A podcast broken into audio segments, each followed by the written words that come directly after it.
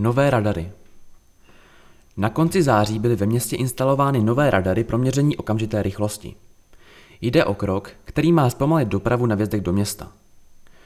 Nové radary pro měření rychlosti byly instalovány v Žižkově ulici v oblasti u sportovního areálu Spartak. Kromě nových radarů okamžité rychlosti ve zmíněné lokalitě byl ukazatelem rychlosti osazen také vjezd do města v Melínské ulici. Instalací těchto zařízení chceme motoristy upozornit, že při vjezdu do města je třeba sundat nohu z plynu, aby nedocházelo k zbytečnému ohrožení zdraví chodců i motoristů, řekl starosta Jan Konvalinka.